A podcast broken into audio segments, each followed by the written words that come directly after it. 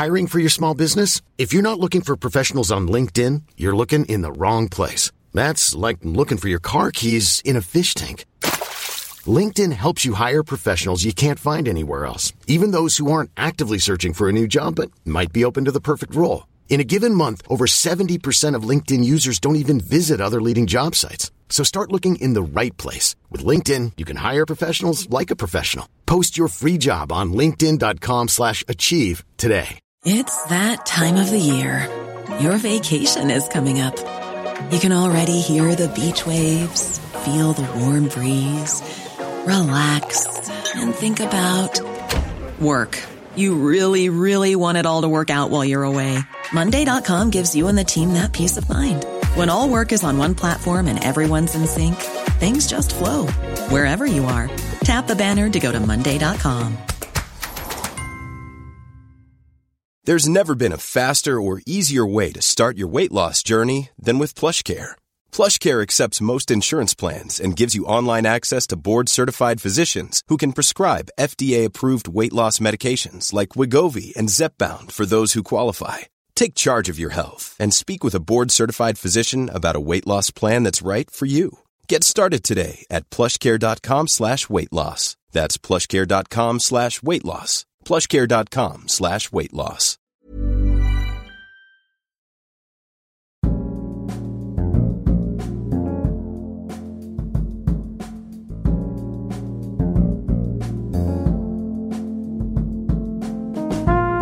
God morgon, lunch, middag, kväll, natt eller annan valfri tidsenhet önskar jag, Aron Flam, dig i podcasten Dekonstruktiv kritik. Jag vill att du ska känna dig inkluderad som lyssnare oavsett när du som individ väljer att konsumera det här avsnittet. Jag dömer dig inte. I det här avsnittet talar jag med David Eberhardt om metoo, vilket jag lite hade släppt efter avsnittet med Jan McVarish i höstas. Där gav jag mina synpunkter på rörelsen i generella ordalag. Det är aldrig klokt att ställa sig framför en rasande lynchmobb men jag kände för mitt samvetes skull att jag var tvungen att säga något. Och de helt obetydliga reaktionerna på den monologen kände jag mig om inte lugnad så i alla fall lättad. Jag vill också påpeka att både jag och David är emot sexuella trakasserier och våldtäkter. Om du inte lyssnat på intervjun med Jan, gör gärna det. Även om din engelska inte är den bästa så är det alltid bra att öva. Om det känns för långt har jag också min egen monolog om metoo frilagd på både YouTube och som podd. Även den är på engelska men den är kortare. Jag och David eh, nämner den nämligen i vår diskussion. Länkar finns som vanligt i beskrivningen av det här avsnittet på både aronflam.com där jag lägger upp texterna och på patreon.com. Och länkar till www.aronflam.com och Patreon kommer finnas under beskrivningen på vilken plattform du än lyssnar på. Jag uppskattar verkligen om du donerar via Patreon. De tar mycket av både dina och mina pengar i avgift men de ger mina inkomster en förutsägbarhet som min ekonomiska rådgivare säger sig uppskatta. Där kan du gå in och donera pengar till den här podcastens överlevnad om du så önskar. Alla donationer tas tacksamt emot. Min modell är att om man vill göra något sånt här så är det ju egentligen ett sorts kall. Så som ett resande teatersällskap från förr i tiden uppför jag digitala verk på tabubelagda teman och du donerar lite digitala riskorn i min digitala tiggarskål. Som jag ser är en mer demokratisk, direktdemokratisk till och med, kulturpolitik än den vi har idag. Där staten sitter som ett filter mellan oss som skapar kulturen och du som vill ha den. I dessa dagar är det helt onödigt. Internet har gjort det nästan gratis att skapa text, ljud och rörlig bild. Då blir pengar till speciell kultur, utvald av staten, otillbörlig konkurrens. Det finns med andra ord en risk att staten konkurrerar ut fri kultur genom att sponsra vissa kulturutövare. De kommer säkert inte lägga av eftersom det är ett kall, men de kommer inte höras och synas lika mycket. Det finns en utträngningseffekt med statliga bidrag nämligen. Du kan också swisha på 0768 943737 eller donera bitcoins på adressen under avsnittet. Så efter avsnittet med Jan släppte jag metoo lite. Dumt med tanke på att det är en totalitär rörelse. Men faktum är att jag blev lite illa berörd, det var så ovärdigt. Så SM-monologen jag gjorde i höstas höll jag det liksom generellt utan att peka ut någon specifik person någonstans överhuvudtaget, vilket i mitt fall är en stor förbättring. Så det är med lite sorgesam stämma jag blir tvungen att meddela dig att David kommer in på fallet Cissi Wallin och Fredrik Virtanen och han har enligt egen uppgift läst förundersökningen. Själv tar jag upp Ida Östensson från organisationen Make Equal. Jag vet inte om du minns det, men jag nämnde Ida i avsnittet som hette Feminism plus socialism är lika med sexism är lika med sant. Då handlade det om att organisationen Fatta som Ida jobbade för hade en problematisk inställning till statistik, fakta och sanning. De drev en kampanj där de hävdade att det begås 700 våldtäkter i veckan i Sverige. Och att bara tre blir dömda för våldtäkt av dessa 700. Ren lögn visade det sig då, för enligt Frida Olssons studie från samma år förekom 120 anmälningar. Man kan inte ens uppskatta hur många som går oanmälda. Det finns inga sådana undersökningar. De har Fatta hittat på. Och av de här 120 anmälningarna så åtalades faktiskt 28 och inte 25 som Fatta hävdade. Och att hela 18 alltså fälldes och inte 3. Man kan fortfarande tycka att det är på tok för lågt, men det som Ida Östensson sa då visade sig, om inte vara ren lögn, så åtminstone väldigt dålig research och framförallt kanske en låg förståelse för matematik. I samtalet med David refererar jag till ett klipp jag visar David. Nu är Ida Östensson tillbaka hos Breaking News och förklarar för Filip Hammar att Är det så att vi har 100 övergrepp om dagen, 100 offer, så har vi 100 förövare. Så är det givetvis inte. Om det är något vi vet om serieförövare så är det att de står för en övergripande mängd av brotten. En ensam person kan alltså stå för väldigt många våldtäkter. Tänk till exempel på Hagamannen i Umeå eller Bill Cosby. Men det är väldigt tydligt att Ida tillhör en ideologi som tror det.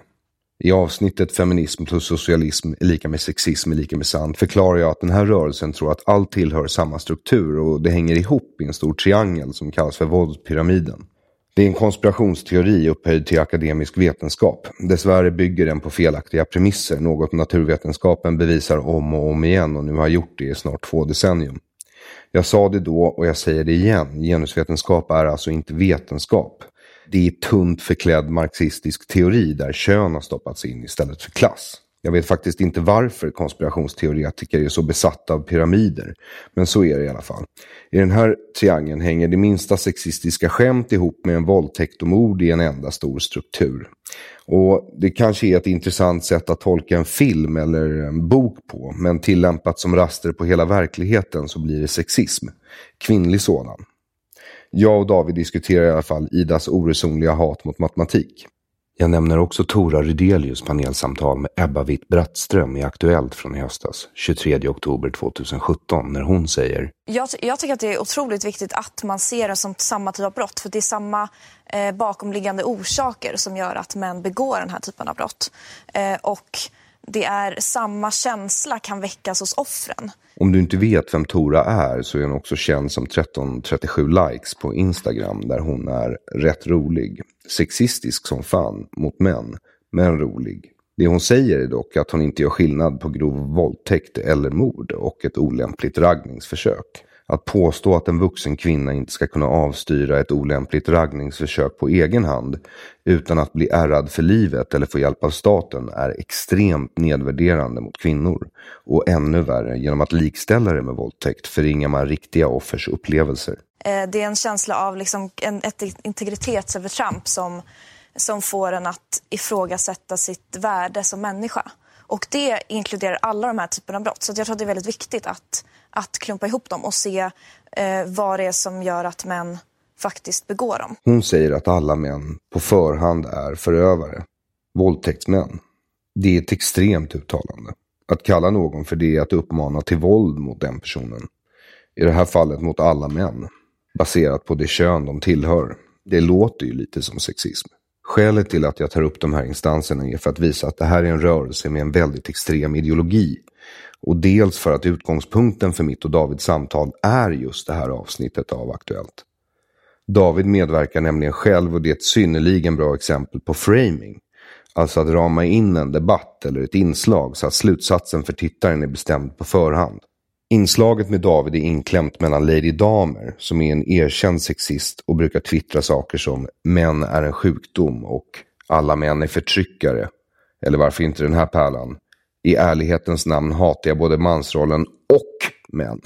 Känner du inte till Lady Damer sedan tidigare så är det ingen fara, men hon har en podcast med Cissi Wallin som heter Pentricket. Cissi Wallin är som du säkert redan vet den som drog igång metoo i Sverige. Hon hatar alltså män enligt egen utsago. Lek med tanken att män med de här åsikterna om kvinnor får uttala sig okommenterat i public service.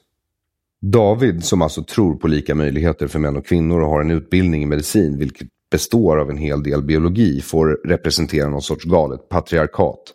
Han intervjuas per telefon med stillbild. Lady Damer med kamera. Inget sammanhang om vem Lady Damer är ges tittaren. Hon är bara en feministisk profil. Som råkar haft en podd med Cissi Wallin. Som var en av de som drog igång metoo. Även Cissi säger i pentricket har bytt från faddersgala, femi faddergala feminism till att tillhöra en feminism som förstår att man kan manshata. Och efter David är det alltså tre vita medelklasskvinnor som står och diskuterar metoo. Aktuellt reporter Nike Nylander, Ebba Witt-Brattström och Tora Redelius som tillhör samma rörelse som Lady Damer och har jobbat som redaktör åt Filip och Fredriks Breaking News. Där Ida Östensson brukar förekomma. Som du märker är det väldigt små koncentriska cirklar de här människorna rör sig i. En källa på public service berättar för mig att på grund av policyn som säger att man inte får bevaka metoo om man själv har skrivit på uppropen så vidarebefordrar man istället sina artikelidéer till kollegor på andra medier i slutna forum på Facebook. Inte heller detta framgår av det sammanhang som Aktuellt försöker skapa. Att ljuga genom att utelämna viktig information är också att ljuga. Det kallas för lying by omission. Att klämma in det som är allmänt erkänt vetenskap mellan två bindgalna extremister är framing i syfte att framställa en extrem ideologi som normal och allmänt accepterad. Jag tror att de tror att de är goda, att det de gör är rätt. Problemet är bara att de har felaktig information. Vägen till helvetet är som du säkert redan vet lagd med goda föresatser. När de här journalisterna samlas i sluta forum på Facebook för att få igenom olika sorts stories i media om metoo så tror de säkert att de gör det av välvilja. Men varför ska jag bry mig om några Instagram-feminister och Twitter-hatare kanske undrar? För att deras ideologi nu är svensk kulturpolitik. Nej, jag skämtar inte. Och inte Alice Bakunke heller. På regeringens hemsida så står det alltså, och nu citerar jag, för att på ett systematiskt sätt motverka diskriminering på arbetsplatser inom kultursektorn har regeringen utvecklat de tio första kulturpolitiska stegen. Med dessa steg ska regeringen stärka arbetet för att förebygga och hantera sexuella trakasserier och övergrepp. Slutcitat. Punkt 3 är citat särskilt vikt vid arbete mot sexuella trakasserier för Kulturrådets stöd. Statens kulturråd är en central aktör i fördelningen av statliga medel ut i hela landet. Sammanlagt fördelas 2 miljarder kronor." Slutcitat. Oavsett om du tycker det är bra eller inte så måste du erkänna att det här ingick inte i den kulturpolitik som regeringen röstades fram på. Oavsett om den här podden faktiskt handlar om hur viktigt det är att inte blanda ihop riktiga brott med osmidig kommunikation kommer den inte se ett rött öre av de där två miljarderna. Så att bli Patreon eller swisha mig på 0768943737 är en motståndshandling.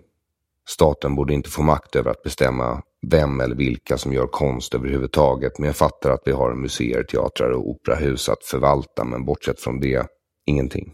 Att Alice Bah Kuhnke, vars favoritepok i historien är kulturrevolutionens Kina, om man ska tro väggbonaden bakom hennes skrivbord, försöker genomdriva politik som leder till sexism, diskriminering och rasism är illa nog. För att något ska räknas som en konspiration måste sammansvärjningen vara både hemlig och illvillig. Men om metoo är svensk offentlig kulturpolitik och enligt regeringens hemsida ska Sverige marknadsföra sig så i Cannes i år genom att anordna ett seminarium så det är svensk utrikespolitik också. Ja, då är det inte direkt hemligt. Genusvetenskapen är en konspirationsteori. De som tror på den är förledda. Eftersom jag tror på religionsfrihet tycker jag att man får tycka vad man vill, men eftersom Sverige också är ett sekulärt land ska det inte styras efter religiösa idéer. Utgångspunkten måste vara att alla är lika inför staten. Det här är en ideologi som säger att alla män är förövare och att alla kvinnor är offer. Den är alltså i grunden inte jämställd. De slutna forumen på Facebook där journalister pitchar historier till varandra är i och för sig hemliga, men de tror nog som sagt att de gör gott. Så hur gör man om konspirationen är öppen och påstått välvillig?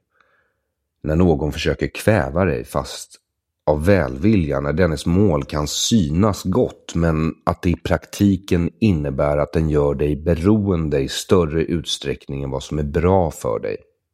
Staten borde om den ville dig väl försöka göra dig så självständig som möjligt för din egen skull. Det är vad en bra förälder gör för sina barn. Den gör dem självständiga. Den stat vi har försöker göra oss beroende av den. Det är ingen bra förälder. Pappa staten är dum. Eller om det nu var mamma staten. Och nu när vårt land står inför stora, riktiga problem de kommande tre till fem decennierna har vi den sämst rustade befolkningen som finns att möta verkligheten. För staten har predikat en totalitär ideologi som går emot allt vad vetenskapen säger. Och som dessutom betraktar människor utifrån deras grupptillhörighet. Ditt kön, din hudfärg, din grad av funktionalitet. Istället för att se dig som en individ. Det är vad mitt och Davids samtal kommer handla om. David Eberhardt är som bäst när han får bre ut sig. För den vane lyssnaren behöver han ingen närmre presentation men om du just stöter på den här podcasten så är David överläkare i psykiatri och författare. Njut. Välkommen tillbaka till Dekonstruktiv kritik David Eberhardt. Tack så jättemycket.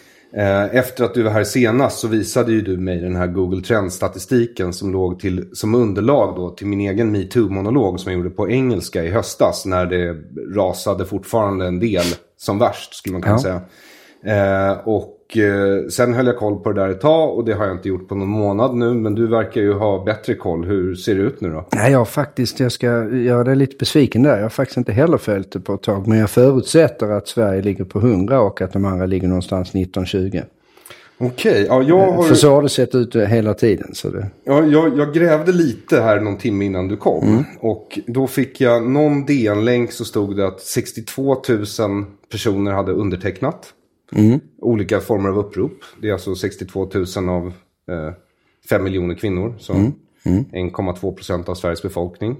Mm. Eh, kvinnliga befolkning. Och 0,6 mm. procent då följaktligen av den totala befolkningen. Mm. Så det är väl ungefär där. Och eh, sen så verkar det som de opinionsinstitut jag hittade. De sa olika saker. Ipsos påstår att det är lika många män som kvinnor som har gått ut och pratat om metoo. Men någon annan statistikbyrå jag hittade sa att det var 64% kvinnor och 36% män. Och, och det statistikinstitutet leddes av en kvinna, så jag litar mer på det. Det måste man väl göra. Kvin kvinnor har ju tolkningsföreträde i den här frågan. Exakt. Mm. Så och Daniel Alin på, på Ipsos, han är ju man. Ja. Vit, vit man också, lyckades jag googla mig till. Så. Mm. Heterosexuell medelålders också kanske. Det vågar jag inte uttala mig om, vad skulle, han känner det, som. Det, det, skulle kunna vara så. Ja, det skulle kunna vara så. Ja. Och sen så, eh, det här är en artikel från Svenskan. Mm. Som säger då, med rubriken Svenskarna djupt berörda av mm. metoo. Mm. Så, vad säger man? Ja, nej men det tror jag i och för sig stämmer. Svenskarna är nog djupt berörda av metoo på, på väldigt många olika sätt. Och jag tror att det finns en extremt stor majoritet som är, har en väldigt positiv grundsyn till fenomenet från början. Mm. Eh, och, och, inklusive jag själv eh, var ju eh, positiv så tillvida att eh, det här satte fingret på framförallt i vissa branscher, att eh, i maktstrukturer, branscher som är väldigt maktfullkomliga och där det dessutom är lite slumpen, det är kreativitet och att, att det finns individer. Ja, vem kunde tro att det skulle vara just film, sång? Ungefär eh, alla kunde väl tro det eftersom ja. alla någonstans har vetat om att så, så har ju den branschen alltid sett ut.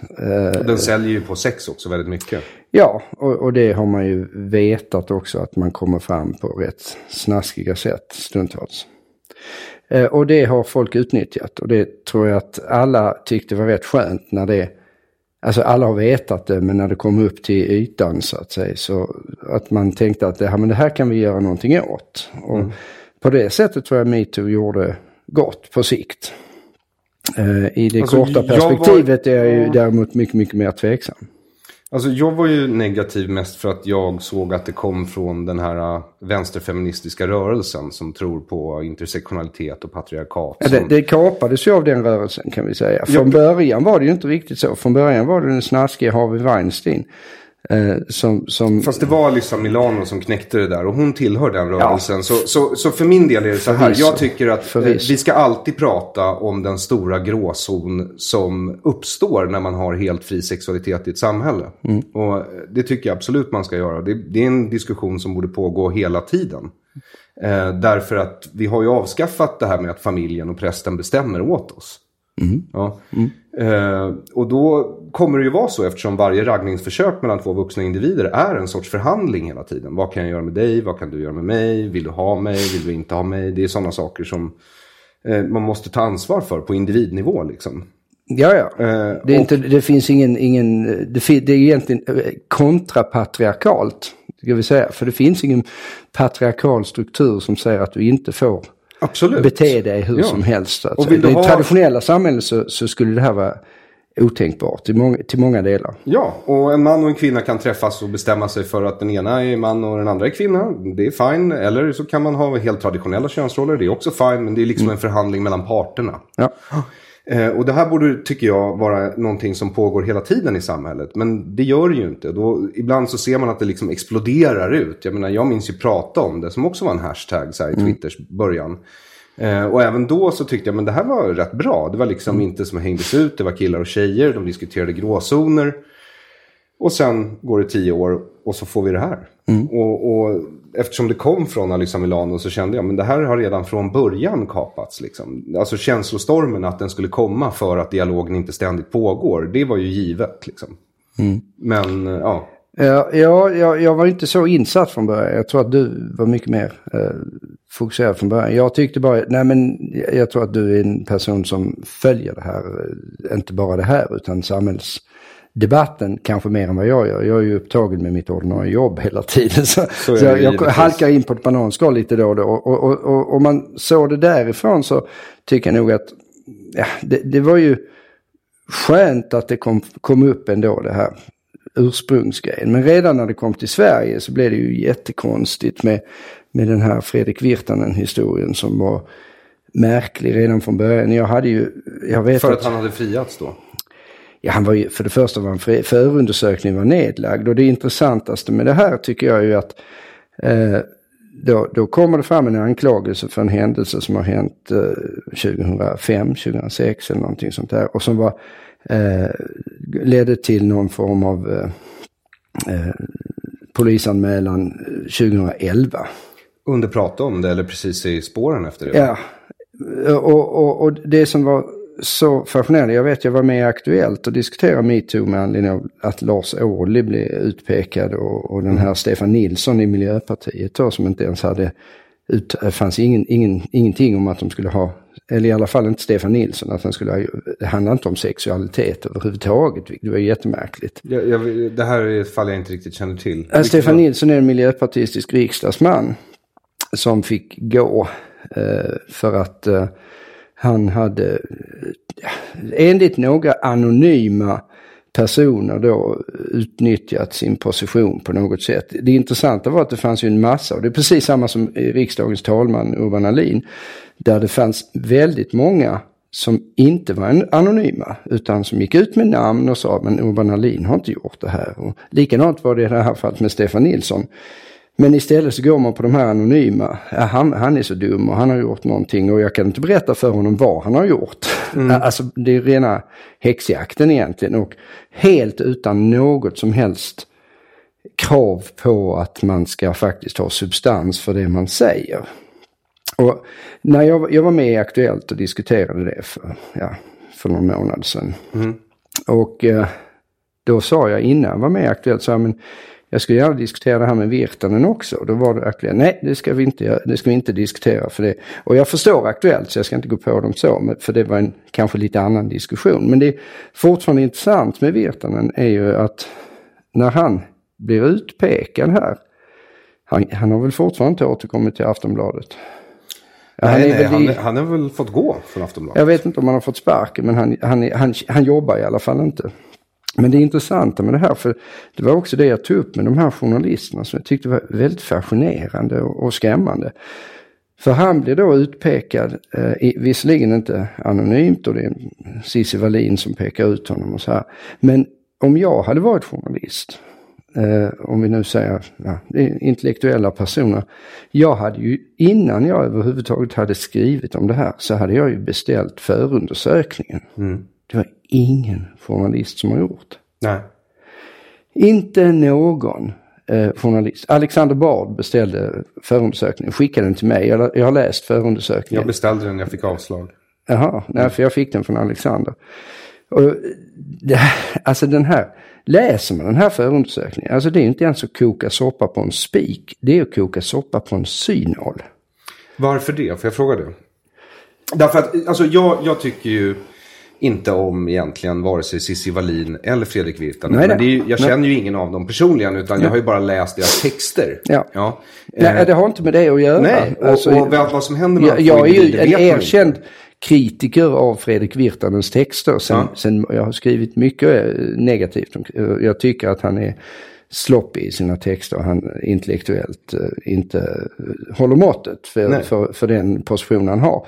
Men det har inte med det att göra. Utan, och han har säkert, han har ju gått ut själv och sagt att han har missbrukat och då var han inte så trevlig och etc. Men det var inte det det här handlar om. Det handlar om att han får i princip mer eller mindre sparken från ett jobb utan att det finns någon som helst substans för de anklagelser mot honom som kommer fram.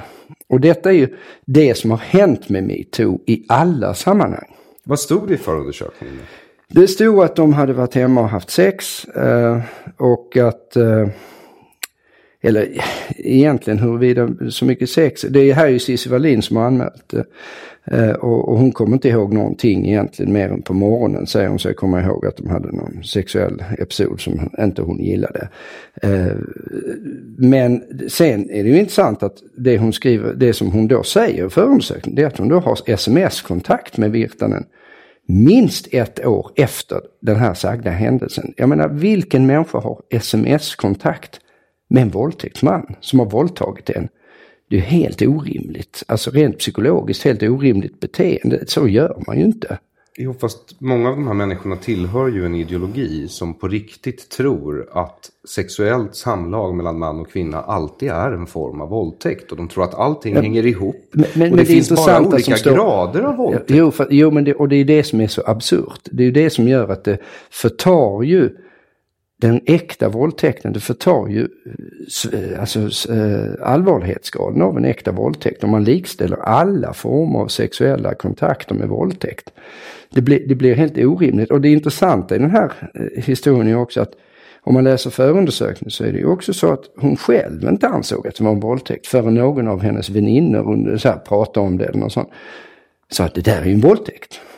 Och då, kommer hon på det några år senare att ja, jag var nog utsatt för en våldtäkt. Jag menar, vilken, alltså jag tycker det är en skymf mot våldtäktsoffer. Eh, Det blir ju det. Ja. Eh, Därför att vad man gör är ju att man relativiserar allt och säger Ja. att allting hänger ihop. Men det är ju det den här rörelsen vill. De tror ju att allting hänger ihop i en pyramid. Mm. Ja, om jag drar ett sexistiskt skämt om dig. Då är det som att jag har våldtagit dig lite grann.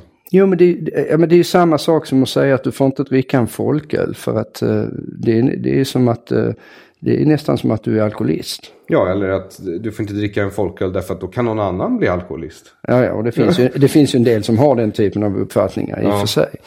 Så det här är ju inte bara i det här sammanhanget som man har den typen av väldigt märklig logik. Men, men vad som stod i förundersökningen var alltså... Med, Ingenting. Alltså, Ingenting. ma- man kan sammanfatta det.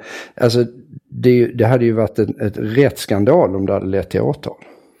För det enda jag har tänkt i det jag läst om den där händelsen. Det är ju att så här att om man hänger med någon hem. Om man är över 18 år gammal och hänger med någon hem från Stureplan klockan fyra på morgonen av motsatt kön. eh, Och det bara är ni två. Ja, hon trodde ju det skulle vara fler där, enligt vad hon säger då. eh, Enligt fem år senare. Ja. Men, men okej. Men då har man väl ett visst ansvar då att tänka att man åtminstone kommer bli tvungen att säga nej inom den närmsta timmen. Om man inte Ja, eller gå därifrån. Ja. Och, och, och, och det finns ju ingenting som handlar om att han skulle ha förgripit sig på henne så att säga utifrån något annat än att hon tyckte att det var en obekväm situation. Eh, som hon beskriver några år senare. Och, och det är ju väldigt, väldigt märkligt att definiera det som, som våldtäkt. Ja, det kan man ju lugnt säga. Det, jag vet ju att Ida Östensson från den här organisationen Make Equal, hon satt i Filip och Fredriks program ehm, Breaking News på femman. Och sen så förklarade hon då för Filip eller Fredrik, jag blandar alltid ihop dem. Eh, att om det finns hundra offer så finns det hundra förövare. Och det är väl inte Ja, det är ju dessutom... matematiskt det, korrekt. Ja, det är ju helt, är helt fel kan man säga. Att eh, det visar ju all eh, alls. Eh, jag skrev om det här också. Jag skrev i Göteborgs-Posten en ledarkrönika om, om, om just eh, det här. Och sen så var det några från något genussekretariat tror jag, någon genusinstitution som tyckte att jag var ologisk och dum mm. och svarade på det här. Och då svarade jag faktiskt om utifrån eh, det man vet om, om, eh, om förövare. Eh, rent statistiskt så är det ju eh, på det sättet att Örjan Falk och medarbetare gjorde en studie för några år sedan eh, som visade att av alla våldsbrott som begås eh, eh så tror jag 1% av eh, 63 % av alla våldsbrott begås av 1 procent av befolkningen. Med andra ord så är det väldigt, väldigt, alltså det, det, det, det är väldigt få individer som begår väldigt mycket brott. Ja, så, så är det. Det här är också i linje med psykopati till exempel som är ett känt psykiatriskt eh, begrepp som de flesta människor använder sig av eh, emellanåt också felaktigt. Men, men jag brukar säga att jag föredrar termen känslomässigt funktionsvarierad. Ja, just det. Känslomässigt funktionsvarierade personer då med traditionell psykopati. Eh, de är ungefär 1% av befolkningen som, som har det här. Sen kan man ju då säga att psykopati är lite mer komplext än så. För att som alla psykiatriska tillstånd så är det en normalfördelningskurva. Så att alla, alltså man kan ju då de symptom man har vid psykopati varierar ju då mellan olika individer och sen de som är tvättäkta psykopater, de kanske är runt 1%. Men sen kan man ju flytta cut-off-linjen eftersom mm. det är en normalfördelningskurva på typen av symptom. Att man är eh, samvetslös, eh, sympatilös, man skiter i andra och man är grandios och de här klassiska symptomen på psykopater. De, de, de finns ju hos oss alla fast i mer eller mindre hög grad. Men de som har det här så att det tvättäkta psykopati, så att säga, det är en procent av befolkningen. Och de är extremt överrepresenterade bland eh, när det gäller våldsbrott. Så det är ju i princip den gruppen som står för det här. Ja, fast det är ju det motsatsen till vad den här rörelsen vill. För den här rörelsens företrädare Ida Östensson till exempel. De vill ju att allt ska räknas som våldtäkt. Det är då det blir liksom orättvist mot våld, framförallt riktiga våldtäktsoffer. Ja, ja, nej men Ida Östensson och de här personerna kan ju vilja vad de, de ska ju vilja vad som helst. Men de har ju fortfarande fel. Därför att, eh, jag menar ska man närma sig en fråga kring både brott eller psykiska störningar eller vad det än är så måste du börja med att säga vilka är det som gör det här? Och hur, hur, hur vanligt är det så att säga? Det men det har de ett svar på, det är alla män. Nej men det är det ju inte därför att eh, alla män är inte, de finns inte i, brotts, eh, i, i, i våldsbrottsstatistiken. Det är väldigt få män. Amir Sariaslan som har varit här i podden och pratat med dig. Han hänvisade ju till det när han var här också. Det, uh, uh, hans egna studier som säger att bland, jag tror att det var mellan 1959 och 2000 nio eller något. Ja, det, det var en väldigt lång studie. En, en lång, alltså när, när, man har tittat på eh, hur många människor är lagförda för våldsbrott eh, av människor födda från ja, slut på 50-talet till någon gång på 2000-talet. Eh, och, och, man finner att det är bara 3% av befolkningen som är lag, lagförda för ett våldsbrott. Så Ida Östensson kan säga vad hon vill. Det är fortfarande bara 3% av befolkningen som är lagförda för den här typen av brott. Eh, det innebär att 97 procent av befolkningen är inte lagförda för några sådana brott. Och, och, och det, men det är ju en av deras argument att det inte lagförs tillräckligt mycket folk. Ja, ja, men om man då skulle lagföra lite, för, eh, all, alla brott kan man ju också, även när det gäller brott kan man ju prata om att det är normalfördelade. Och det, det kan man säga, någonstans måste du sätta en cut-off-linje för det här är acceptabelt beteende eller det är oacceptabelt beteende. Och det är, eller det här är lagligt beteende eller det är olagligt beteende. Så man måste sätta cut-off-linjen någonstans. Och det är skillnad på lagligt beteende och olagligt beteende och moraliskt beteende ja. och omoraliskt beteende. För det första, ja. Men, men, men båda de här typerna av beteende så är det ju så att du måste sätta kartoffellinjen. Vad accepterar vi? Och det är klart att om Ida Östensson fick som hon ville skulle vi säga att 100% av alla män eh, var olagliga. Eh, nu, eh, ungefär. Mm. Men, men, men man kanske kan flytta det från 3% om man då ändrade lagen till 5%. Men du kommer fortfarande komma upp till 5, mer än 5 max. Eh, i, säg, i, den, i den mest vedervärda genusdystopin. Eh, genusteoretisk. Ja, i, i en sån värld, alltså eh, 1984-samhälle på genusteoretisk grund dit vi är på väg skulle jag säga i, i väldigt hög grad. Ja, jag tycker inte det råder någon tvekan. Nej, alltså, de men- tog med men- dig i Aktuellt och du fick säga ditt. Men du var ju inbakad mellan eh, två reportage där det ena var att de intervjuar Lady Damer som alltså är en självbekänd manshatare. Jag tror Ja. tredje podcasten hon har med Cissi Wallin heter Ja. Manshat. Och sen handlar den om det är okej. Och de kommer fram till att det är okej. Ja. Ja. Jo, jag vet, jag vet det. Jag är ju bara där som ett förkläde för, mm, kan man tycka. Eller, nu ska jag inte klaga på det, det är en, det är en annan grej. Men eh, nej, jag, jag kan inte klaga på det. De brukar, de brukar eh, fråga, och det tycker jag i och för sig hedrar dem, att de, de tar in något Det, det är ju faktiskt bra. Och sen direkt efter dig så var det ju Ebba Witt-Brattström och Tora Rodelius. Ja. Och då säger ju Tora Rodelius, hon säger ju rätt ut att hon tycker att det är viktigt att det här, allt det här betraktas som samma brott. Ja. Därför att det ger upphov och- till samma känsla hos offret.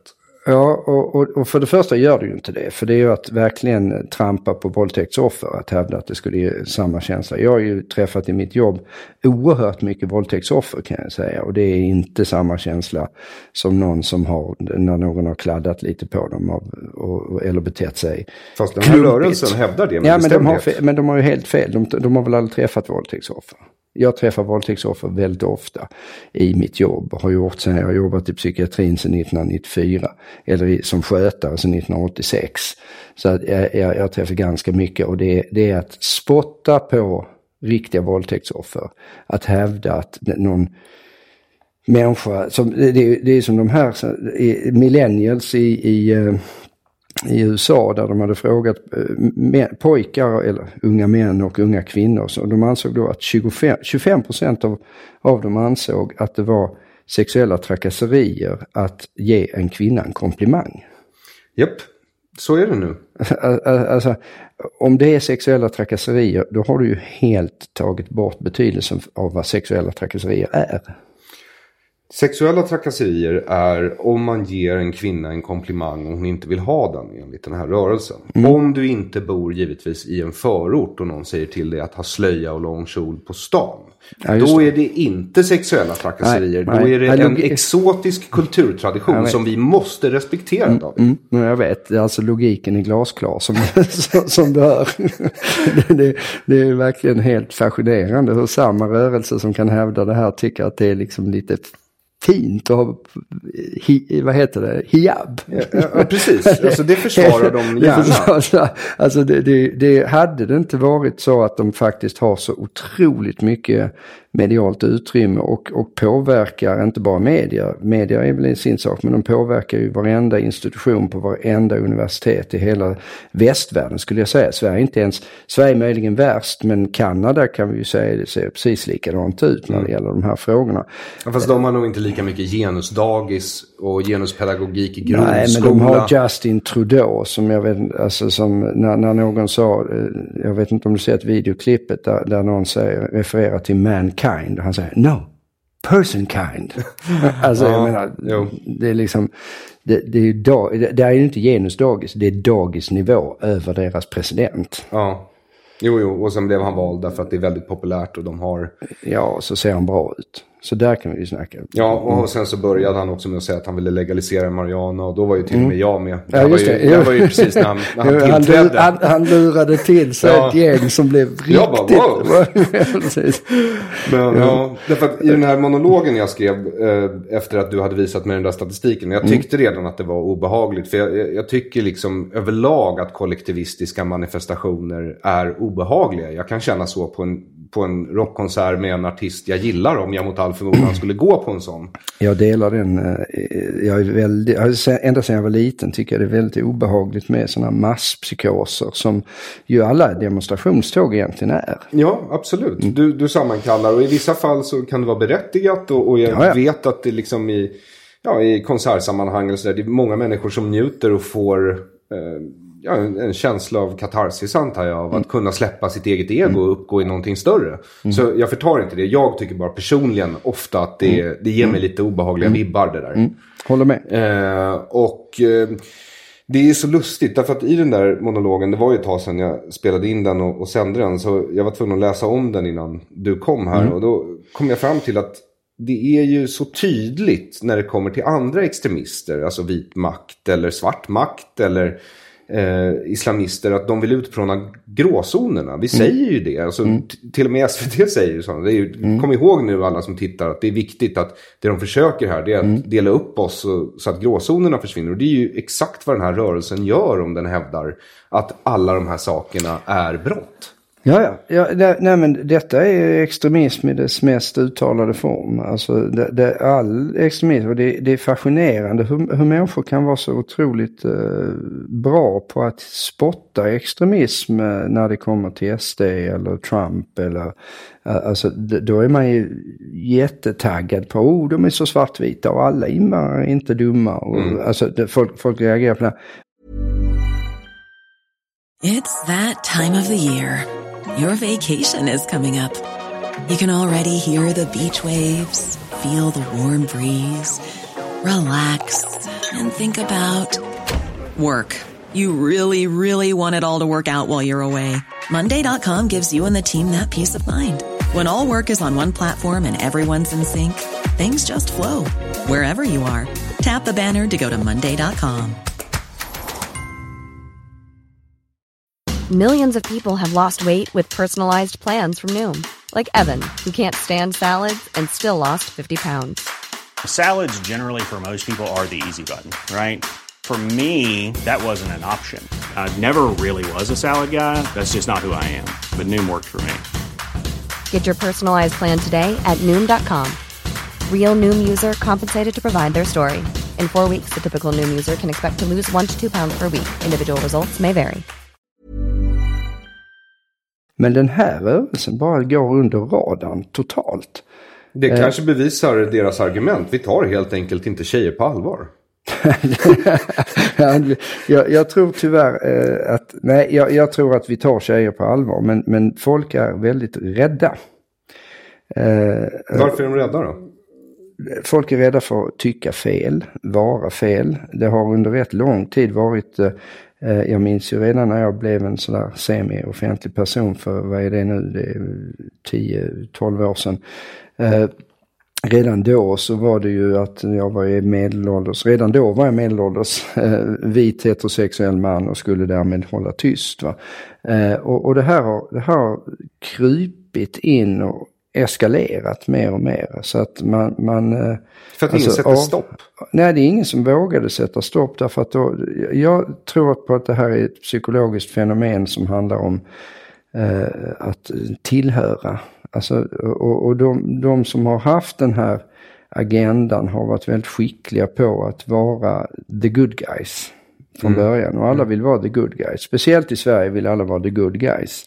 Eh, Vi har ju, som, ja, vi har ju pratat om det tidigare, vi har en konsensuskultur som är väldigt uttalad. Att alla ska vara överens. Och det innebär att den som gapar högst är den man till slut, alltså om någon då bryter mot den här konsensuskulturen och så säger att alla män är elaka, alla män är svin.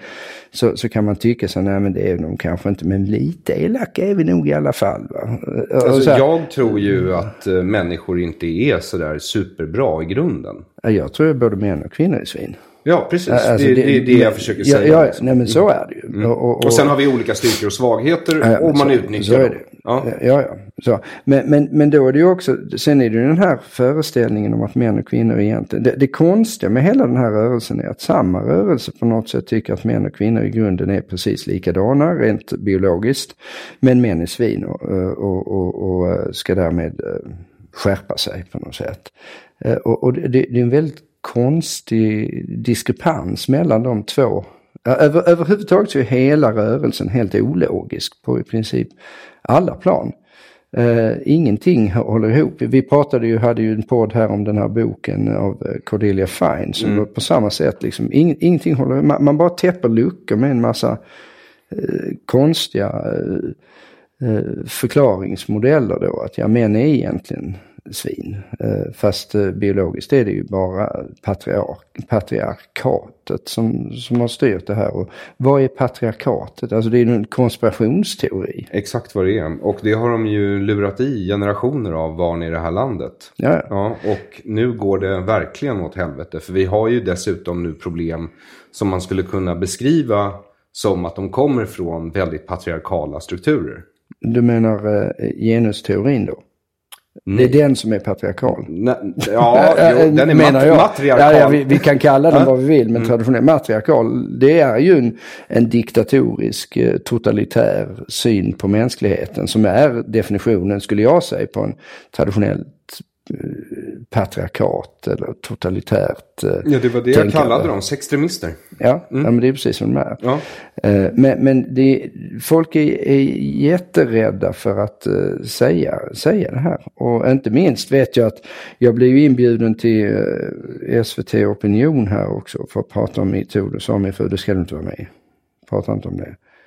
Eh, Och, och min fru är inte särskilt räddhågsen av sig, men hon tyckte det var, Ja, men var alltså, jag var va? så nervös inför att du skulle komma hit och vi skulle prata om det här. Så jag har gått runt och pruttat i lägenheten i säkert två timmar. Jag beklagar verkligen. Ja, ja, ja det, det, det, jag trodde det alltid luktade så. Ja. Nej, jag bara skojar. Vad tråkigt att höra. Men, eh, nej, men alltså, därför att det finns ju en rädsla. Jag menar, Ja, när, det- när det- Tora Rudelius och Ebba Witt-Brattström efter dig står i den där uh, studion eh, och debatterar. Alltså det är inte riktigt en debatt. Det är ju tre kvinnor, eh, vita medelklasskvinnor egentligen, som står och håller med varandra. Eh, så slutar det med att Tora Rudelius säger liksom så här, men det är väldigt viktigt att män måste verkligen förstå. Du måste verkligen förstå. Och just de där orden, det tror jag att jag har hört från varenda flickvän som någonsin gjort slut med mig. Du måste förstå. Mm, vad är det du ska förstå? Jag vet inte. Men så länge de gör slut med och jag slipper leva i det samhället så är det väl fine. eh, I det här fallet så står de på statstele statstelevisionens liksom största arena och, och helt oemotsagda. Ja. Ja, så då är frågan, är det dags att göra slut? Med statstelevisionen? Men det har det ju varit länge. Ja. Eh, eh, det har ju drivit kvinnligheten? Ja, med kvinnligheten. Nej, alltså det, det som jag tycker är väldigt positivt är att när man pratar med kvinnor i sin omgivning Mm. så, så är det faktiskt så att i alla fall i min, i min omgivning så är det ju o, alltså kvinnor, det här är en medial fråga. Alltså pratar man med Och jag kvinnor. håller med dig om det. de, de, de är ju, och det har ju, det har ju visat sig nu också att de blir mer och mer eh, kritiska till det här. Nu vet jag inte om du såg ett klipp från eh, Bill Maher show med den här eh, ledarskribenten Jo. Mm. på New York Times. Hon var ju helt fantastisk, nu kommer jag inte ihåg vad hon heter. Inte jag heller, men Eh, som var, jag säger i princip samma sak som jag har sagt hela tiden. Så det var därför hon var så jo, fantastisk. fast Hon du får ju inte sak. säga det för du är en vit medelålders Nej, man. och, och det blir ju jättekonstigt då. Ja. Men det är flera kvinnor som har varit kritiska också. Och Alltså sagt jag var ju ironisk när jag sa Ja, att vi jag- skulle göra slut med kvinnligheten. Nej, därför att det jag- jag innebär ju att de har vunnit sextremisterna om vi plötsligt delar upp oss ja, igen. Ja, men jag, jag, tror ju att väldigt många kvinnor känner igen sig i det som metoo var från början. Och säger, men det, det här har jag också varit med om. Och, och då var man i grunden positiv till att ja, men lyft upp, let it out in the open. Det här är jättebra. Men ju längre tiden har gått och man gått från att ja, men det här måste vi eh, få upp, vi, vi, vi hittar inte förövare, vi bara ser att det här finns det vissa vissa individer på vissa arbetsplatser, i synnerhet kreativa jobb och filmer. och så här, där, där, där företrädesvis män har betett sig svinaktigt. Eh, dock inte alla män, och majoriteten av män absolut inte. Men då har de sett det och som tyckt det här är jätteviktigt och sen så ju längre tiden har gått och så har det kommit att bli, alltså som när jag stod i Aktuellt och pratade med den här, vad heter hon, Mymlan, eh, Sofia Miriamsdotter, eller om det var Agenda, jag kommer inte ihåg, eh, där, där hon tycker ungefär att ja men om Lars Ohly, han har visserligen inte gjort några riktigt allvarliga saker men det får man bara ta. För det är minsann så många kvinnor som varit utsatta för det här så lite bondeoffer får vi bara liksom ta. Och det är här de sätter rättssystemet ur spel. Helt. Ja, och det, det är Alltså, det helt... finns två saker. Habeus corpus. Att du liksom vet Ja. vem som anklagar dig och för vad. Ja. Det är nummer ett. Den kom sent i Sverige, först 94. Och det var ett EU-direktiv. Så vi har inte riktigt haft ett sånt Nej, rättssystem. vi har, nej. Men det är en viktig rättsprincip. En av de absolut viktigaste. Eh, Det är som jag sa, som jag svarade den här Miriamsdotter, hela, eh, jag, jag, jag, jag sa väl ungefär en mening i hela inslaget. Det var hellre fria än fälla. Det bygger, hela vår civilisation bygger på hellre fria än fälla. Hellre fria än fälla. Den dag du släpper på att du börjar fälla folk, då är du i ett totalitärt system. Då, då kan vi skippa hela den västerländska civilisationen. Vilket ju många uppenbarligen vill eftersom de tycker att det är helt okej med hijab och Ja, men det är samma typen av- argument som Annika Strandhäll använder för att förbjuda rökning på uteserveringar. 90% av svenskarna vill det. Ja, men nu lever vi i ett samhälle där individen ska skyddas från gruppens, majoritetens önskningar. Ja, ja, det, det, det som... Men vi borde göra det i alla Ja, fall. vi borde göra det. Vi borde leva i ett sånt samhälle. Eh, Och det, jag är ju villig att slåss rätt mycket för att vi ska leva i ett sånt samhälle som jag tycker att... Och, och, och, det, här, och, och och det här är viktigt för mig dels därför att det, ja, personligen så att säga, jag, jag, jag ogillar, eller jag älskar civilisationen. Jag är inte kulturrelativist, kommer aldrig vara. Det finns eh, bra civilisationer, det finns betydligt sämre civilisationer. Och det, eh, de som påstår något annat, ja men det var som någon sa, skicka deras döttrar på eh, utbyte till Saudiarabien då.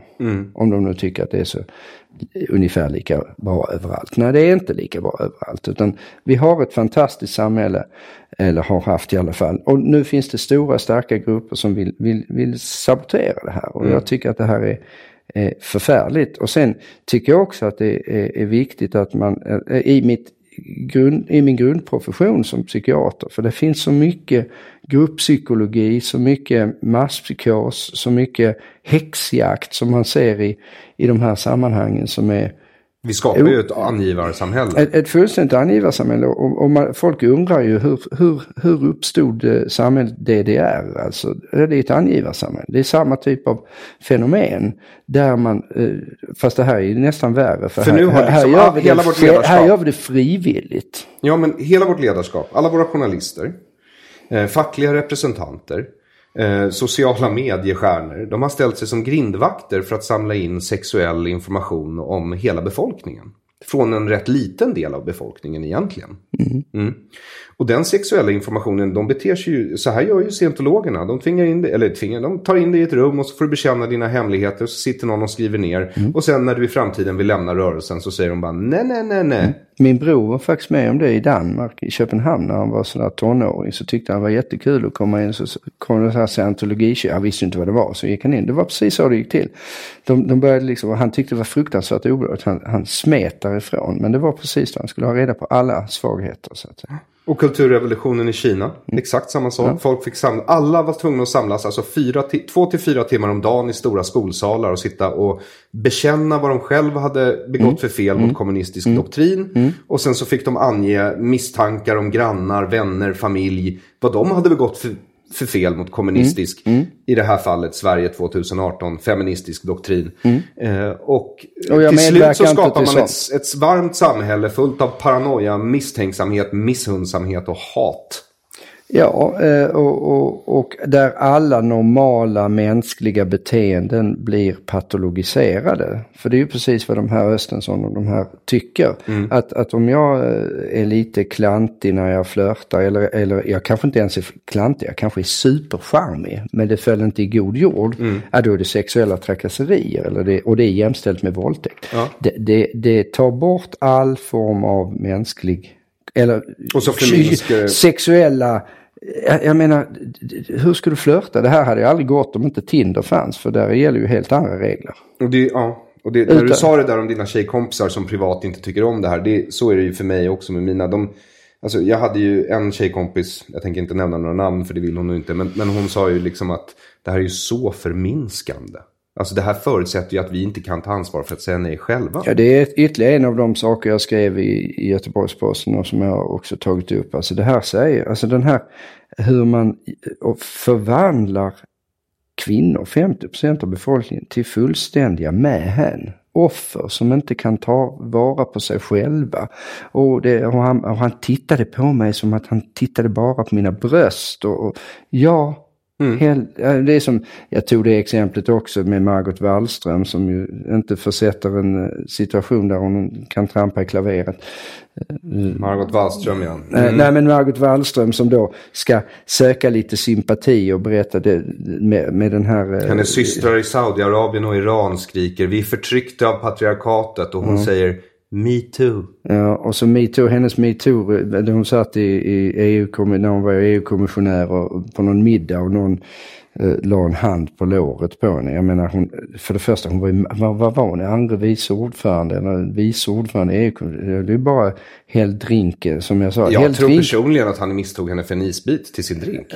Förmodligen. Men, men om man nu inte gjorde det och försökte ragga upp henne så, så vad, vad är problemet för henne? Hon är ju inte någon, alltså det är bara att säga till. Antingen ta, flytta handen och gör han inte det, häll drinken i knät på honom. Vad, vad är problemet?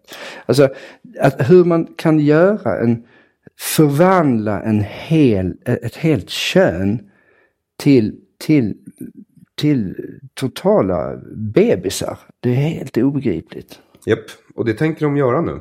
Eh, mot alla i hela landet. Och sen så, jag menar, en kompis till mig som jobbar på statlig förvaltning skickade mig eh, en enkät de har fått nu. Eh, och det har tydligen gått ut till alla de här myndigheterna. Att de måste nu hitta sexuella trakasserier och anmäla. Även om de inte har några. Så måste de hitta Det låter sexuella... som det här som Ivar Arpi skriver om den här genusintegrationen. Nej, men det är exakt samma är sak. här, Han skrev ju om det idag i tidningen också. om- Ja, de måste hitta De kvinnliga måste- författare om Föndes jäckliga anarkistiska eh, Ja, rörelser ja. eller totalitära. Alltså, och det finns inte. Nej. Nej. Eh, och i vissa fall så kommer det ju vara så Och på de här måste- myndigheterna att de kommer inte upp till de här 30 procenten sexuella nej. trakasserier som alla ska ha. Då måste de hitta på sexuella trakasserier. Exakt. Jo, och, eh, ja, nej, det, det här är ju, det enda, man, det enda hoppet i det här är väl att det här är ju helt orimligt i förlängningen. Det måste ju, någon må, alltså folk måste ju sätta stopp för det. Ehm, jag har inte så mycket hopp när det gäller... Fast DDR var ju ändå mellan 1945 och 1989. Så det kan ta några år. Eh, ja, det är absolut. Alltså, men alltså, jag tror om du, om du, den här extremfeministiska vågen, den satte igång i slutet av 60-talet. Eh, och sen så eh, kan man säga att den verkligen tog sig in i systemet eh, efter 1987 då Yvonne Hirdman skrev den här lilla fina Just det. texten. Eh, och sen så har det bara spritt sig Ja. genom varenda förvaltning vi har. Ja, och, och, och det är så fascinerande hur det här har gått till. Ja, men det är det- som NPR, eller vad heter det? Inte NPR, eh, New Public Management. Ja, ja. NPM. NPM, ja. Ja. Ja, eh, därför att det är liksom också en sån här grej i Sverige. Så det kommer någon eh, organisationskonsult och bara, som jag har en idé. Mm, Men det är som problembaserad inlärning. Som jag, jag tror du och jag har pratat om det också tidigare. Eller i alla fall du pratade med Magnus Henriksson om Svenska skolan. Jag lyssnade på det programmet och konstaterade, alltså läs min bok Hur barnen tog makten. Där jag tar upp exakt samma sak eh, kring, kring det här med Eh, eh, med skolan och problembaserad inlärning som, som ju inte är gjort för att eh, för, för barns hjärnor. Barns hjärnor klarar färdighetsträning, färdighetsträning, färdighet. De klarar inte sådana här komplicerade grejer som eh, att söka, analysera saker och så här. Och ändå, det här har ju bara spritt sig. Det kommer för övrigt också, nej det kommer från ha, Harvard. ja. Det kommer från Harvard från början men det är spritt via Kanada. Så det, det, det, och, och, och det är nu alla, varenda, varenda skola har problembaserad inlärning. Har inget som helst eh, vetenskapligt eh, värde eh, och, och ingen har kollat upp det. Så jag håller med dig, saker och ting bara sprids. Och, och jag vet hur det Och någon sprids måste också. ju ställa sig upp och skrika på barnen. Så är det ju. När jag ser Tora Rudelius stå i Mm. Aktuellt. Eh, och så ser man reporten, det är hennes jobb i och för sig, fråga henne. Så här, men vad tycker ni då? Man, och man ser ju att det här är ju Ebba Witt-Brattström, en, Mm. alltså representant för en annan generations feminister, står där. Och de står och, och lyssnar på Tora istället för att liksom skrika ner det här lilla barnet. För jag menar, Tora Rydelius, 1337 likes, du är säkert inte bekant med henne. Jag är bekant med henne. Eh, hon är lite rolig. Eh, Hon har ett Instagramkonto där hon hänger ut män och driver med män. Eh, det är bara män. Det slår bara åt ett håll. Ibland är hon rolig, ibland inte. Men hon är en kvinnlig sexist. Alltså det är inget snack om det. Det är vad vi kallar manshat eller misshanderi. Liksom. Eh, och jag tror ju på yttrandefrihet. Så jag tycker absolut att Det hon ska få okej. existera. Ja, absolut. Ja, så länge hon inte uppmanar till våld. Mm. Ehm, men det är ju barnsligt och det är en ren aktivist. Men det behandlas som en expert av vår Mm. Ja, och, statstelevision. och, men, men då kommer man in i den här, eh, den här tyckeri, tykonomin eller eh, sentimentalokratin som jag kallar Sverige. Alltså, alltså allting, eh, det var ju rätt kul, Bill Maher på tal om det när han intervjuade den här New York Times. Han, han hade ju en rolig term. Han kallar ju de här unga människorna som är födda runt millennials då, han kallar dem för emotional hemophiliacs. Emotionellt blödarsjuka. Ja, väldigt bra. Otroligt bra term. Ja. Som jag tänkte jag ska använda någon gång. Nu fick jag tillfälle att göra det. Det var otroligt roligt. Men, men, men, eh, men, men just att man i statstelevision eller i media i stora sammanhang hela tiden likställer människor som har fakta. Ta det här med Amir Sariaslans studier och så här. Här finns det fakta. Och så likställs det med någon som skriker som en tonåring. Liksom, det, blir, det, det blir märkligt och, och, och, att folk inte reagerar mer på att, att här är ju en person som vet vad de pratar om. Och sen finns det, men det är också... Men det är därför jag stör mig så mycket på framingen. Förstår Ja, du? Att jo. först så får eh, liksom, Ja, ja, jo, någon fattar. idiot Jo, uttala sig. ja. Sen klipper de in dig i en kortis. Och du det är väldigt balanserat som du ska göra. För det är, Ja, ja, ja. ja. Eh, Och sen så kommer det ytterligare några galningar liksom. Jo, jo, men då blir gråskalan, det, det, den, är, den är pytteliten och sen har vi den så här supersvartvita före och efter. Ja, precis. Mm. Plus att, in, och, och då kan man säga så här, men de flesta individer borde vara tillräckligt kapabla för att kunna inse då att det som kommer före och efter är inte lika mycket värt att Fast lyssna det där på. är ju framing, det är ju det som Daniel Kahneman och Tversky eh, Exakt. forskade på i den här som är populärvetenskapliga boken som Kahneman skrev, Nobelpristagare i ekonomi. Det här tänka snabbt och långsamt. Det här är en klassisk sån här heuristisk eh, framing. Ja, exakt vad det är. Eh, det, det, eller anchoring eh, finns det ju ett fenomen, det vill säga att om man säger till exempel ett eh, årtal.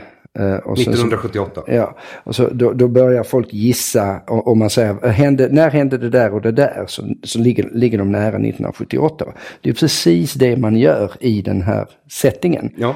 Eh, så att Och det gör de ju i Opinion Live också, det som Ja, ja. förut var debatt. Alltså Ja. det påminner så mycket liksom om en sån här gammal Ja, ABF-studiecirkel. men jag tror inte ens att de här är, är riktigt medvetna om det, utan de är framade själva. För att de, de, de, alltså, de, de är så, de här personerna är så högljudda, de här eh, extremisterna, sextremisterna är så högljudda. Så att när, när någon ska göra ett tv-program så tänker jag men det är ju roligt att ha med dem där. De tycker och tänker någonting sådär. Och så ska vi ha med någon annan. Men då är de så högljudda och så pass, de är ju få i samhället men de är väldigt många i me- mediala sammanhang. Så det är lättare att få in fler av de här. De är dessutom väldigt villiga att stå och gapa. Va?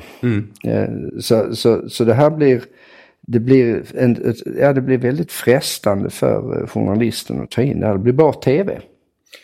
Så är det ju givetvis. Det såg jag i en av de här undersökningarna. Och det ska jag också säga om båda de här statistikinstituten jag hittade. Varav det ena jag inte kommer på namnet på. Men jag kommer ha eh, länkar till båda i beskrivningen under avsnittet sen på min hemsida och eller Patreon. Ehm, och länkar till Patreon och eller min hemsida under beskrivningar på alla andra plattformar. Bra, så att vi var klara med det. Eh, men det här är eh, Statistikinstitutet. ehm, vad hette det? Det heter Ipsos. Som jag citerade det. först. Just det. Eh, Går man in och kollar på deras hemsida vad de sysslar med. Så är det ju så att de är ju en konsultbyrå som sysslar med att göra undersökningar för att kunna sälja på företag corporate social responsibility saker. Så de sysslar då med miljöcertifieringar eller metoo-certifieringar. Eller, så, det och, och det, kommer vara sån business för dem kan vi säga, metoo-certifiering. Ja, alltså de har ju redan fått in bra reklam här i Svenska Dagbladet. som kanske borde redovisat varifrån den här informationen kommer lite bättre. Ja, och det är ju samma sak med det här andra institutet då som jag inte kommer på namnet på. Utan, och det, det är ju liksom det de sysslar med. Det är ju affärsidén så att säga. Ehm, ja, där printade jag ut eh, Johanna Frändéns angrepp på Alexander Bard. Alexander Bard eh, har ju gått ut. Eh, jag har ju försökt få honom hit, men han är ju... Inte han bortrest. Exakt. Nästan hela tiden. Nästan jämt. Ja, han har ju saker att göra helt enkelt. Han har lite, ja. Mm, men, men han har lovat att komma hit. Eh, Det har han gjort nu. Fyra datum har han missat hittills. Så Okej. det, ja, Ja, det ja. kan nog bli fler. Ja. Ehm, I alla fall. Ja, så, du fick ju kritik för att du inte hade tagit hit Alexander Bard i det här när du pratade om inte rasistmän. Ja, det fick jag.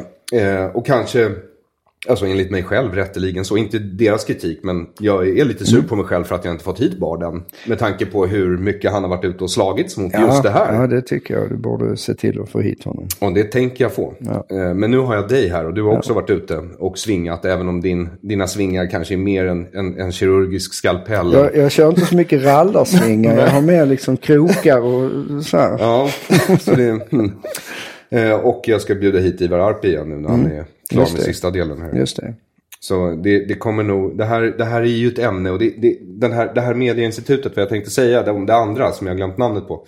Det var att de hade ju också kollat vilka tidningar som drev, skrev mest om det här i Sverige. Och det är ju liksom Aftonbladet, Expressen och Ja. SvD. Ja. Och det är ju för att de behöver klick och de vet att det här ger klick. Så det är klart, det här är ju klickonomi, är ju välkänt. eh. Men det ligger ju i linje med det här jag kallar för sentimentalokratin, liksom, eller den här så att säga emotionella hemofilin. Uh, alltså att det- det är någon slags smetigt att känslor är lika viktiga. Och känslor är naturligtvis jätteviktiga. Jag jobbar med känslor, det är jätteviktigt. Men det är ju samtidigt när man håller på med känslor så måste man också tänka efter. Man måste också veta, jag menar man, man kan inte bara agera utifrån att någon är, ledsen. Man måste veta vad man ska göra och man måste veta varför de är ledsna. Etc. Jag menar i psykiatrin är det här helt givet. Att, att, att det är så man måste jobba. Jobbar man inte Mm. Men så, håller så du det för trovärdigt att Daniel Alin på Ipsos har rätt och att det är lika många män som kvinnor som har använt hashtaggen metoo?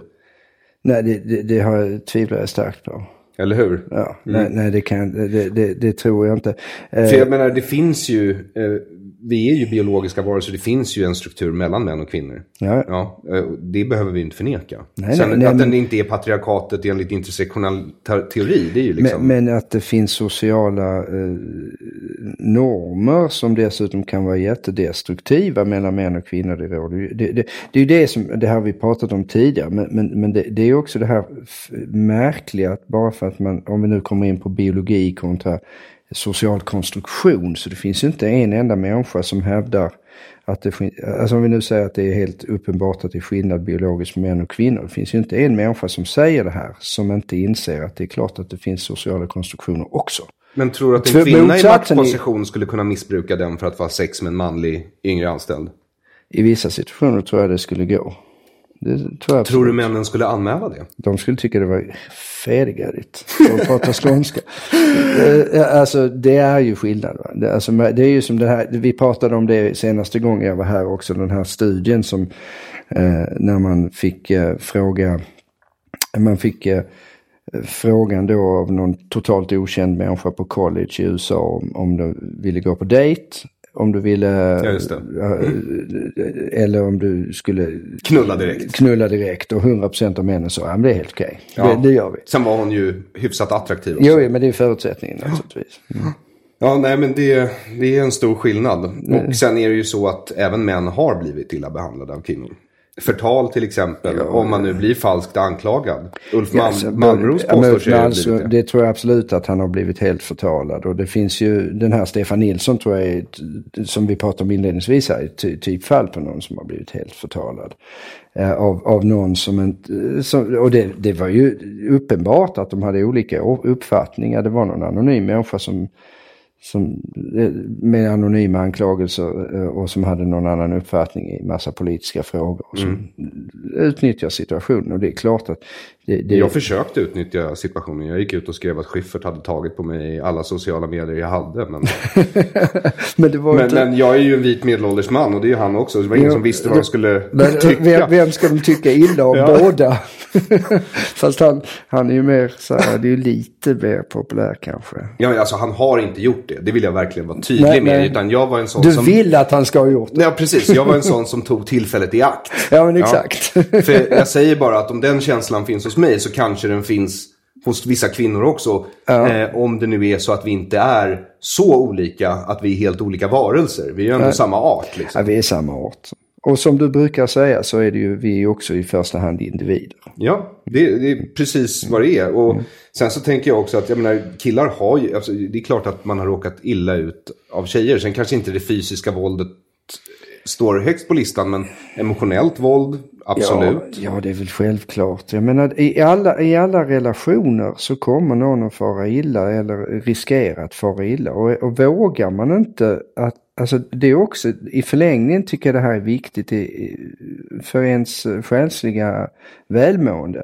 Att eh, är man rädd i alla eh, sociala situationer, oh, jag vågar inte göra det här, det, det mår du inte bra av.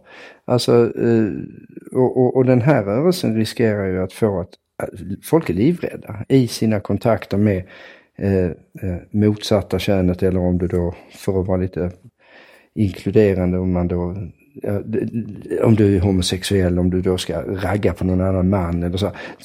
Om du blir livrädd i den situationen, det är ju, för det första så är det tråkigt, för det andra så riskerar du att må fruktansvärt dåligt och för det tredje så gör du säkert bort dig. Ja, det fanns ju en tid där homosexuella verkligen inte vågade kontakta varandra i första taget. Ja just det, och nu, nu gäller det alla, det är inte bara homosexuella. Det är i och för sig, då har vi uppnått något, det är, diskri- det är inte så diskriminerande. Ingen vågar kontakta någon. Ja, vi har alla mår lika dåligt. Ja. Det är vänsterns Ja, paradgren. det skrev jag redan i Trygghetsnarkomanernas land. Kan inte den bästa bli bra, kan inte den sämsta bli bra så kan alltid den, den, den bästa bli dålig. Ja, han är ju bäst. Det borde han klara av, tycker Ja, man. precis. Eh, det finns ju två, två gränser jag drar för yttrandefriheten. Jag är ändå yttrandefrihetsfundamentalist. Och det är uppmana till våld. Mm. Och jag tycker att kalla någon för våldtäktsman, om den inte är det, det är att uppmana till våld. ja, jag, jag, jag, jag förstår absolut logiken i det. Och sen den andra gränsen är förtal. Ja, Mm. Och att kalla alla män för förövare är förtal. är förtal. Och då säger jag inte någonting om huruvida du och jag är det eller inte. Nej, eller någon annan. nej, utan nej. Men det är, bara klart att det är liksom- förtal. Ja, Det är klart det är förtal. Ja, men då, då kommer vi fram till den här sista grejen. En eventuell backlash. Mm. Hur ser den ut? Jag, jag, jag tror inte att det kommer att bli... Ja, några förtalsrättegångar kommer det nog bli. Det, det är väl redan på gång tror jag. Är inte det?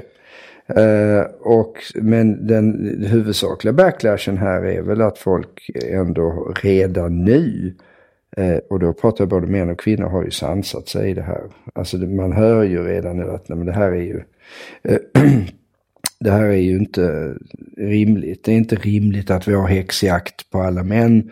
Det är inte rimligt att eh, man, man eh, fäller ut eh, hellre än friar. Eh, och, och, och de här sakerna. Jag tror att det här har, har landat rätt mycket. Sen vet man inte. Risken är att allting... Ja, jag hade ju någon slags förhoppning att det här skulle leda till något positivt så att säga.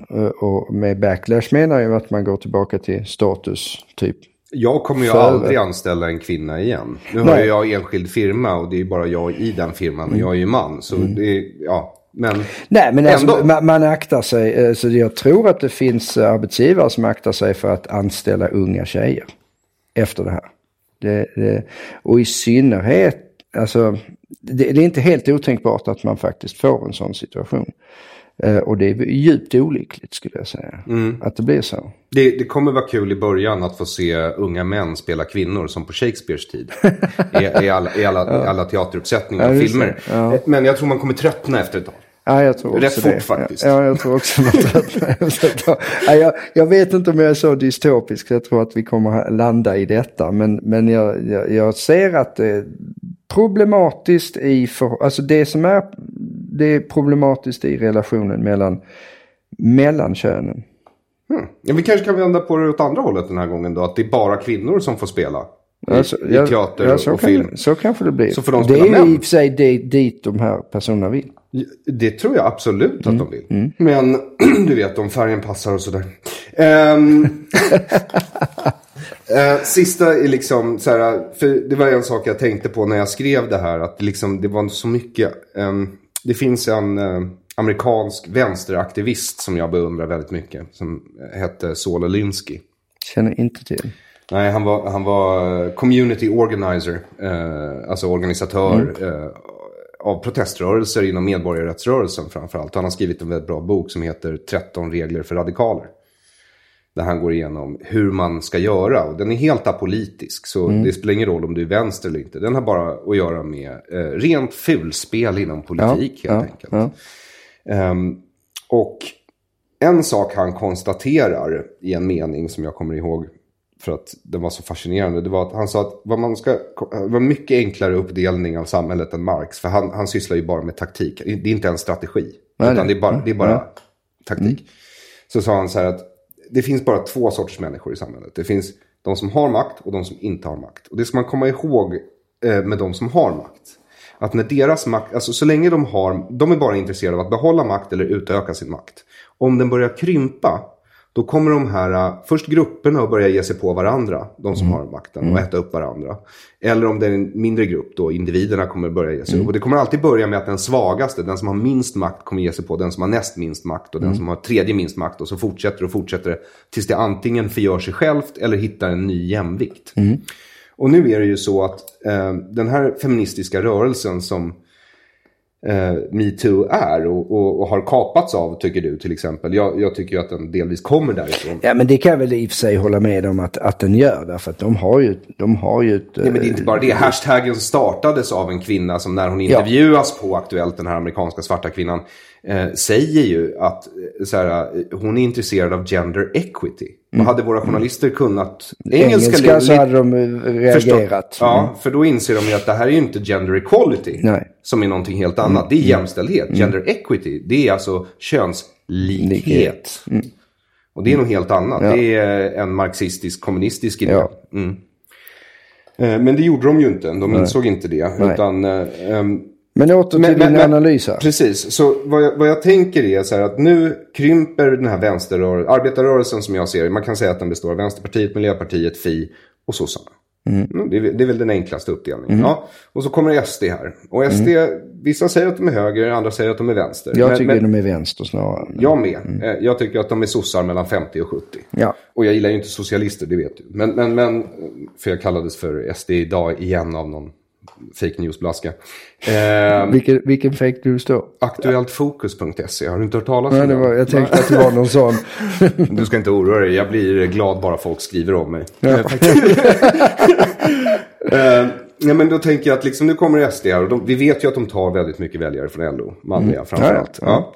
Ja. Och det betyder ju att vänsterns makt krymper. Det är ju vänstern som har dominerat det här landet i hundra år. Ja. Och då ser vi här hur, tycker jag, den svagaste lä- länken, den, det yngsta vänstersyskonet, genusideologerna, Fi. Ja. Hur de liksom plötsligt när de ser att liksom makten krymper, allt kollapsar. Eh, det är en ny rörelse på väg upp och sen så är det en verklighet som tränger sig på från förorter som går stick i stäv med deras ideologi på varenda plan. Ja. Och det som händer det är liksom att de, eh, de börjar ge sig på varandra. Vad tror du om den teorin? Ja, alltså alldeles uppenbart gör de ju det. Därför att jag menar om man ser SD som vänster, om man ser gammelsossarna så, som eh, ändå har väldigt mycket likhet, så Fi går ju huvudsakligen på dem. Ja. Så, så det, är ju, det är ju sant. Och Vänsterpartiet, samma Och så är det sak en där. väldigt ohelig allians. Den här eh, regeringsbildningen är ju jättekonstig. Med Miljöpartiet som i och för sig har sansat sig lite grann på grund av... Det är ju egentligen... de har ju Verkligheten kallas det för. Nej, men jag tror de har sansat sig lite på am amöba-strategin också. Eh, Det här som man pratade om amöba-vänstern förr i tiden. Man sa att de förökade sig med, med delning. Ja, det känner jag igen. Ja. Ja. Eh, Och, och lite så är det med Miljöpartiet att, att på något sätt att när Fi kommer så här och de får verkligen, alltså Miljöpartiet hamnar i regeringsställning, då, då måste ju de mest radikala individerna, de måste ju put- puttra bort och dela bort sig och gå över till den andra bakterien. Ja, ja, så är det ju. Sen misstänker jag faktiskt att en hel del människor har lämnat eh, sossarna och Miljöpartiet för just Centern. Ja, det har de gjort. Det har de gjort. Eh, Mm. det är de eh, där stora i mitten som bor i storstäder och köper Ja, ja men det har de. Det, det är jag övertygad om. Ja. lite för mycket prylar och har dåligt samvete för det. Mm, ja, men så är det. Jag önskar att jag kunde köpa så mycket prylar så att jag fick dåligt samvete för det. Så att du kunde rösta på Centern sen.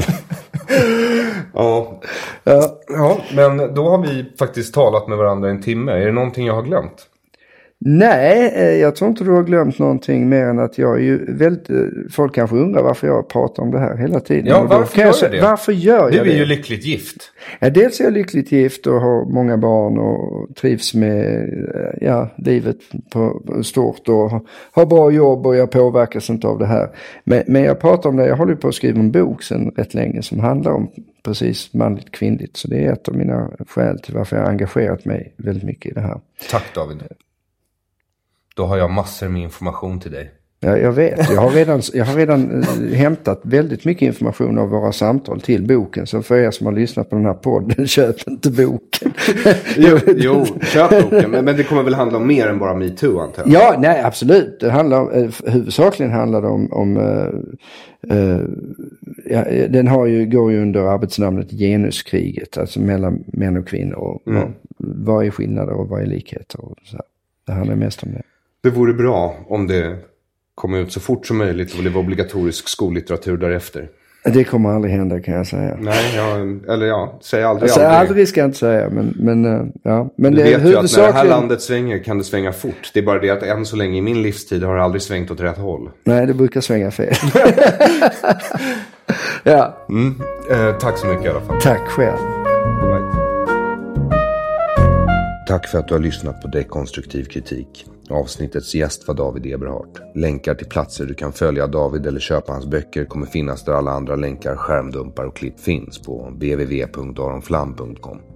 Gå gärna in på Patreon och donera en slant eller swisha 0768 943737 0768 943737 och om du ännu inte köpt din Krossa Socialismen t-shirt så kommer du känna dig rätt dum på första maj när du sitter på någon lyxig uteservering och tittar på första maj-tåget och är den enda som inte har denna fantastiskt vackra skapelse på sig.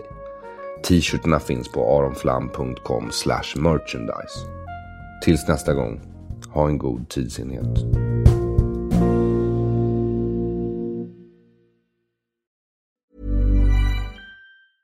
Even when we're on a budget, we still deserve nice things.